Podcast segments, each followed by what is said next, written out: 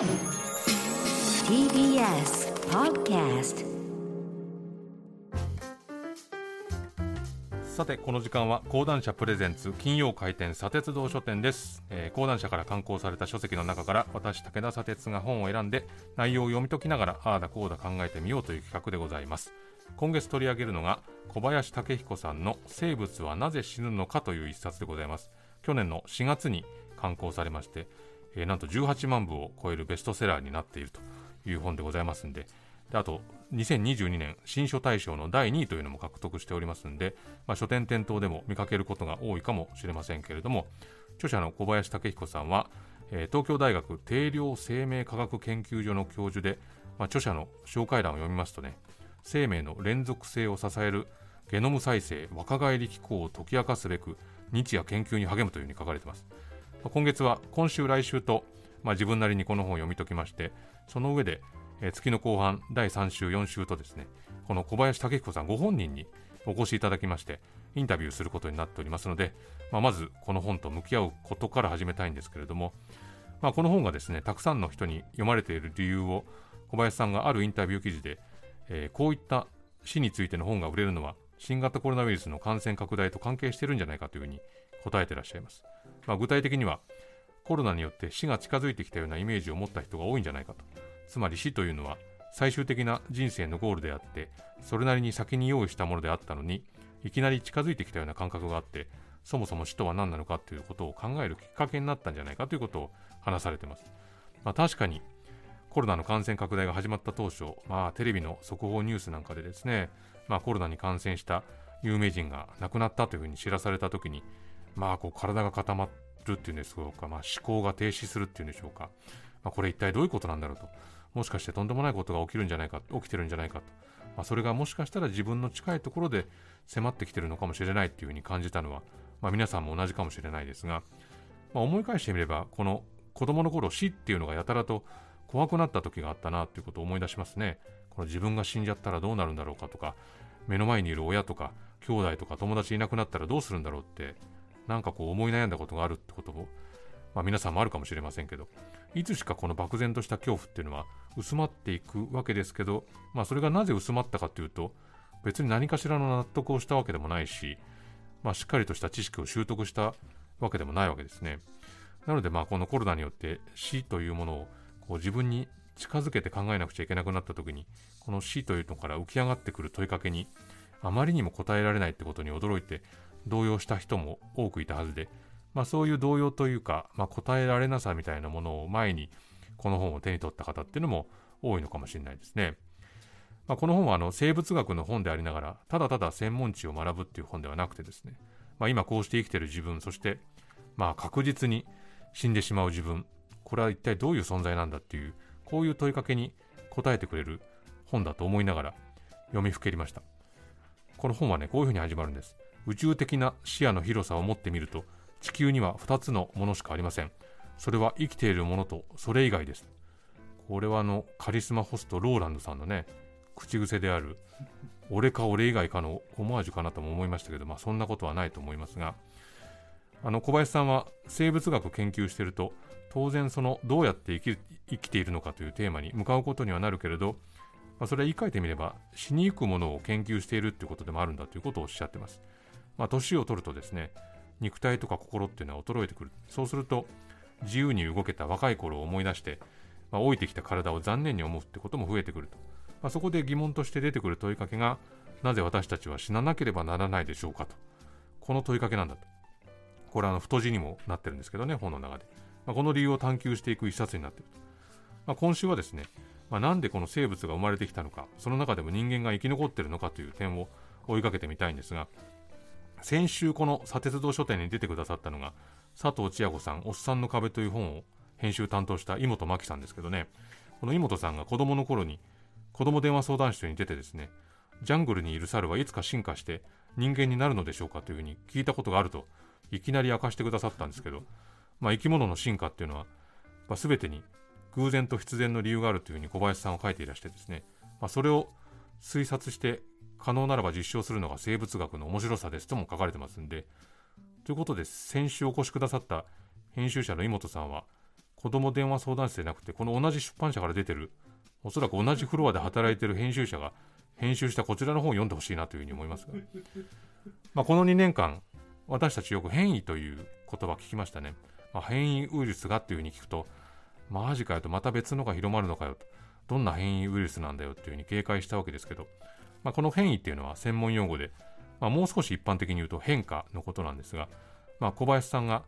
生物は進化が作ったというふうに繰り返し書かれてるんですが、まあ、進化というのは変化して選択されることの繰り返しなんだというふうにお書きになっています。まあ、変化していく中で生き残っているのは偶然か、あるいは都合が良くて生き残っているもので、まあ、その都度増えやすいものが生き残ると。まあ、選択して変化して選択されてきた。この繰り返しがですね、進化のプログラムなんだというふうに書かれてます。で、その選択されなかった生き物はどうなるかっていうと、まあ、分解されて材料になると、まあ、つまり死んじゃうと。まあ、どんどん新しいものができてきて、変化していなくなってと。できて変化していなくなってと。この繰り返しをですね、まあ、何十億年もずっと繰り返してきたと。まあ、進化って聞くと、その生き物が生きるために進化をしてきたというふうに考えがちですけども、そこに目的があったかどうかというと、そうではないと。というか、まあ、どういう目的があったのかがわからない。偶然が大きい。たまたまそうなったのかもしれないということもお書きになってます。あの、僕死という感覚が怖かったというか、よくわからなかった子供の頃に思ったのは、あの自分のおばあちゃんにもおばあちゃんがいて、そのおばあちゃんにもおばあちゃんがいたはずだから、あれそうなると最初のおばあちゃんっていうのがいたはずで、そう考えると友達の村田くんとか青木くんとか、もしかしたらこれ兄弟ってことになるんじゃないかって真剣に考えたことありましたけど、まあ、それを思い出しながら、まあ、なんと可愛らしい問いかけなんだろうと思いながらも、実はその問いかけまだ答えられてないな、知ら知らないんだけどっていうことも思い直しますね。小林さんこういうふうに書いてます。そもそも生命はなぜ誕生したのでしょうかと。なぜ地球で生命が誕生したかは今でも分かっていませんと。生命誕生の瞬間を実際に見た人はいないし、再現実験で人工的に生物を作ることにもまだ成功していないので、想像するしかありませんねって書いたんですね。なぜ地球で生命が誕生したのかっていうのは、それは太陽との程よい距離だっていうことが書いてます。程よい距離ってそれは理由になるのかと。あの、太陽、まあ、つまり自らこう光を発する星とですね、地球の距離。まあ、これがその水とかですね、生き物の材料となる有機物っていうのが凍ることなく、しかも燃えるほど熱すぎないと、この程よい距離が大事なんだということを書いてるんですね。この構成との程よい距離のことを専門用語でバビタブルゾーンって言うんですね。生存可能領域って言うんですけど、このバビタブルゾーンっていう響きかっこいいですから、やっぱ日常の人付き合いでも付き合いた積極的に使いたくなるんですね。僕あの人とはちょっとこれぐらいがバビタブルゾーンなんだよっていう使い方したいですけど。まあとにかくこの程よい距離によって様々な化学反応が引き起こされて、まあ、有機物が生成されて蓄積をしていくと。でもこの生命が誕生して維持するためには自己複製っていうのが必要なんで、まあ、自身のコピーを作って子孫を作んなくちゃいけない。それはそうですよね。なので、この遺伝物質、いわゆる DNA から、DNA をですね、親から子に受け継ぐことによって自己複製が行われていくと。まあ、これがないと当然ですけど、今ここに生き物が存在し続けるってことはないわけですね。でもかといって、この連続した化学反応で自己複製する分子というだけでは生命とは言えないと。まあ、それだとただの連鎖反応なんで、こう塩の結晶がただ増えていくのと変わらないと。そこからこの生命が誕生するっていうのは、本当に奇跡的な確率だったってことを小林さん書いてるんですね。で、その可能性を表すのに、こんな例えがよく使われるそうなんですね。まあ、生物が、生命が誕生する奇跡的な確率について面白い例えがあるんだと。それが、25メートルプールにバラバラに分解した腕時計の部分を沈め、ぐるぐるかき混ぜていたら、自然に腕時計が完成し、しかも動き出す確率に等しいと。納得いくんだかなんだかと分かりませんけど、まあでも凄まじい奇跡的な確率だということは分かりますよね。いや、それは無理でしょってなかなか思いますが、まあ、その無理でしょという偶然、奇跡が重なって、今こうして生命が誕生して、その中で、まあ、生産性とか保存性が高いものが生き残るという、まあ、スパイラルがですね、限られた空間で起き続けると。だから奇跡がずっと続いている状況だっていうことを書かれてるんですが、まあでもこの奇跡によって生物の多様化が行われてるっていうと結構ポジティブな言い方ではありますけど実際には絶滅によって進化が行われてるんだと、まあ、新しい生物が生まれることと古い生物が死ぬことっていうのが繰り返されてどんどん新しい種が出てきてるんで、まあ、つまり死というものを考えないと見えてこないわけですね。で今この地球は生物の大量絶滅時代に突入してるんだと。これは人間も含まれる哺乳類だけでもこの数百年で80種も絶滅していてこの生物多様性と生態系の現状を科学的に評価する国際組織というのが IPBES という IPBES という IPBES という組織があってこの組織によると地球に存在する推定800万種の動植物のうち数十年以内に100万種は絶滅する可能性があるということなんですよね。まあ、これまでに地球が5回ほどあの生物の大量絶滅があったと。まあ、最も最近の大量絶滅がいつかというと約6650万年前白亜紀の末期で恐竜などの生物約70%がこれも理由がわかんないそうなんですが、まあ、隕石の衝突か火山の噴火などで、まあ、天変地異によって絶滅していると、まあ、それ以来の大量絶滅期に入っていると。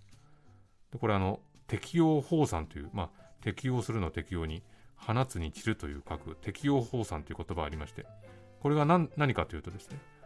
例えば恐竜が絶滅してくれたおかげでああよかったと。これでこそこそ生きてた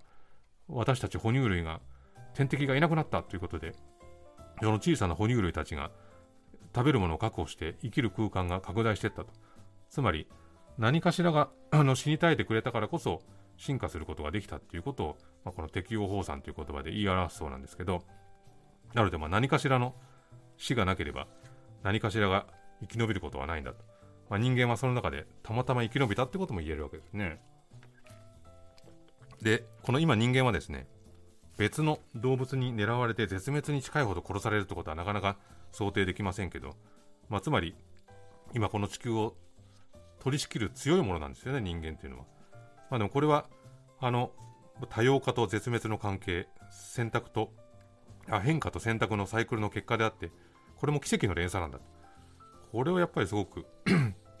感じる本なんですよね。でこれ今大絶滅が進行しているわけですけどまあ、これは皆さん予測つくと思いますけど、その原因っていうのはおおよそ人間が作ってるんで、まあ、この人間は隕石の衝突に近いほどの破壊活動を繰り返してるんだと。まあ、環境問題考えるときにですね、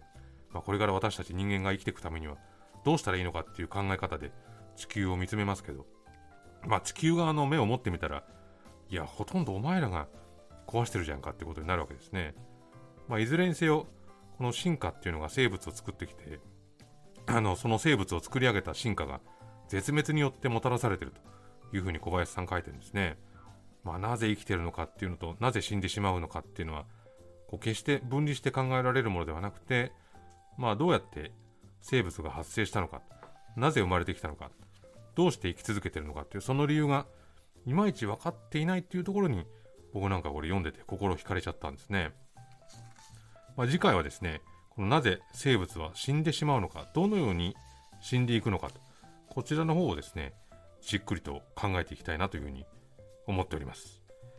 ということで今回はですね、小林武彦さんの生物はなぜ死ぬのかを紹介しました。え来週も今回同様ですね、生物はなぜ死ぬのかについて話していきたいというふうに思っております。このコーナーはポッドキャストでも配信しております。そちらもチェックしてみてください。以上金曜開店砂鉄道書店でした